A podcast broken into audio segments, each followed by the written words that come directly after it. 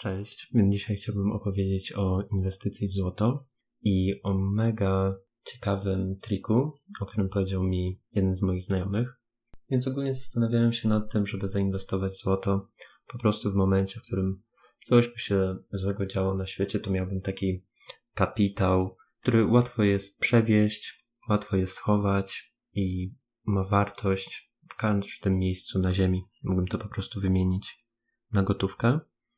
Nie podchodzę do złota jako do formy inwestycji, mm, mimo że nie ukrywam, jest dobrą formą zabezpieczenia e, kapitału jako tezauryzacja. Jeżeli mamy zwykłą gotówkę, zwykłe polskie złoty, no to one mogą być dodrukowane, może być duża inflacja i realnie ich wartość może mocno spaść. Przy złocie no my jak kupimy sztabkę złota dzisiaj, sztabkę złota za rok, no to jest to coś materialnego, co ma realną jakby wartość, nie jest tylko kawałkiem papieru, na którym pisze, że o, to jest warte 200 zł, tylko to naprawdę jest kruszec, prawdziwe, realne złoto, tylko że ono nic nie produkuje. Więc dla mnie to jest bardziej zabezpieczenie kapitału, bo oczywiście można zarobić pieniądze przewidując zmiany ruchu ceny złota, nie ukrywam, że nie da się tego zrobić. Można analizować fundamentalnie złoto, można analizować wykres ceny złota technicznie i na tym zarabiać w sposób taki trochę spekulatywny, no ale jednak dla mnie jest to aktywo nieproduktywne, czyli nie podchodzę do tego e, tak jak na przykład do inwestycji w akcje, bo ok, mogę kupić sobie kilogram złota, no ale za rok dalej będę miał kilogram złota. A jak na przykład zamiast kilograma złota kupię jakąś firmę, to ta firma realnie codziennie coś produkuje, coś sprzedaje i zarabia pieniądze i ten kapitał się powiększa i powiększa. Więc dla mnie złoto jest czysto po prostu jako zabezpieczenie mm, dodatkowy taki bufor bezpieczeństwa, takie środki, które po prostu są poza systemem bankowym. Bo w momencie, w którym na przykład trzymamy akcje, obligacje, pieniądze na rachunku bankowym, lokaty i takie rzeczy, wszystko to może zostać zamrożone. W momencie, w którym rząd na przykład będzie skrajnie potrzebował pieniędzy, albo będzie jakiś, jakaś wojna, albo jakiś e, ran na banki, że dużo osób będzie wypłacać pieniądze z banków w tym samym momencie, to te środki mogą po prostu zostać zamrożone. No a rzeczywiste złoto po prostu trzymamy sobie w domu, w skarpecie, pod materacem i mamy do tego dostęp, kiedy tylko chcemy. Oczywiście no tutaj bierzemy na siebie trochę dodatkowe ryzyko, no bo akcji, obligacji, żaden złodziej nam nie ukradnie, tak? A to złoto musimy jednak w pewien sposób schować, zabezpieczyć. Tutaj jest mega duży plus, że jest to metal, mm, który nie koroduje. Czyli możemy to złoto zakopać w ziemi, wyciągnąć po 10 latach i e, dalej będzie spoko. Nic się z nim nie stanie. Ok. I standardowo złoto kupujemy albo w sztabkach, albo w monetach.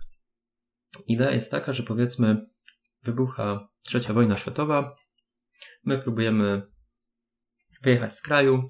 No i na przykład mamy jakiś problem, ktoś nas e, złapał na granicy i mówi, ej, czekaj, ale ty jesteś w wieku poborowym, nie możesz wyjechać.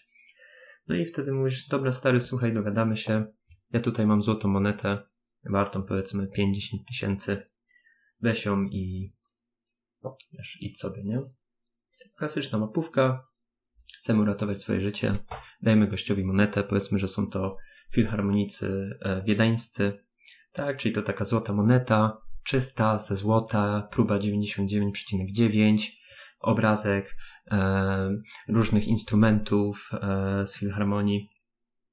No i wyobraźcie sobie, co myślicie, jeżeli typ daje wam taką monetę.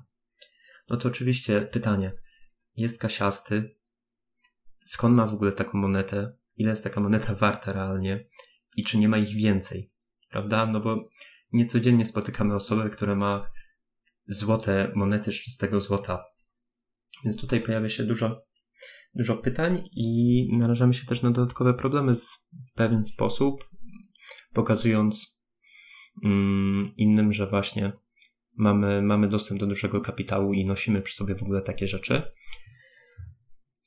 I tutaj właśnie mój znajomy świadomi świetny pomysł, że idealnym jakby złotem do tej specyficznej okazji są obrączki ponieważ obrączka to jest już taka ostateczna rzecz, którą byś mu dał.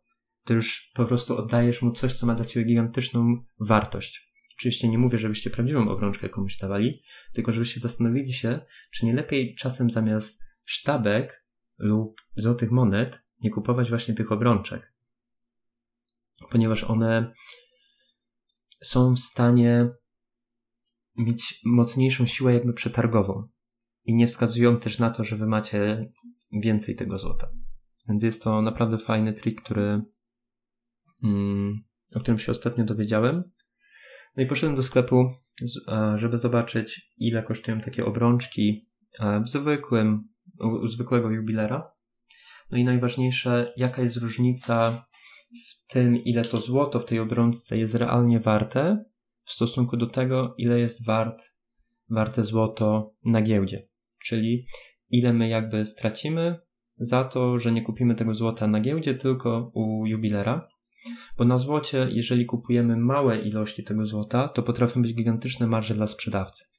Czyli na przykład, jeżeli my kupimy um, złoto za powiedzmy 1000-2000, to jesteśmy w stanie już na samym zakupie być stratni 20% zainwestowanego kapitału. Tam w okolicach 10 tysięcy te marże e, spadają i wynoszą około 4-5%, coś takiego, no ale dalej jest to dość duży, mm, jest to dość duża, duża strata. No i zastanawiałem się, jaka strata będzie w momencie, w którym ja bym na przykład chciał sobie kupić tylko jedną taką obrączkę, po prostu pójść do jubilera i ją kupić. No i pani powiedziała mi w sklepie, że cena jakby mm, grama złota w obrączce to jest około 480-450 zł. Dla porównania, aktualna cena na giełdzie w lutym 2024 to jest 260 zł. Czyli ta cena jest prawie że dwa razy wyższa niż realna wartość tego złota, który jest w tej obrączce. Więc tutaj dochodzi pytanie, skąd wobec tego kupić taką obrączkę? Najlepiej najprawdopodobniej będzie po prostu zlecić mm, na zlecenie komuś wykonanie czegoś takiego, no bo nie ukrywajmy, to nie jest jakiś super e, wykwintny produkt, to musi być po prostu pierścionek ze złota, nic na nim, nic dosłownie nie musi być na nim dodatkowo e, wykonane, no a te marże które mają sprzedawcy, są po prostu ogromne i strata połowy kapitału tylko po to, żeby sobie kupić taką obrączkę, no jest to bardzo nieopłacalne. Więc tutaj trzeba na pewno poszukać innych e, form stworzenia lub zakupu właśnie tych obrączek. Dzięki za wysłuchanie podcastu. Mam nadzieję, że przyda Ci się ta wiedza, bo naprawdę no, jest to coś niszowego. Nigdy wcześniej o takim pomyśle nie słyszałem, ale ma to naprawdę dużo sensu.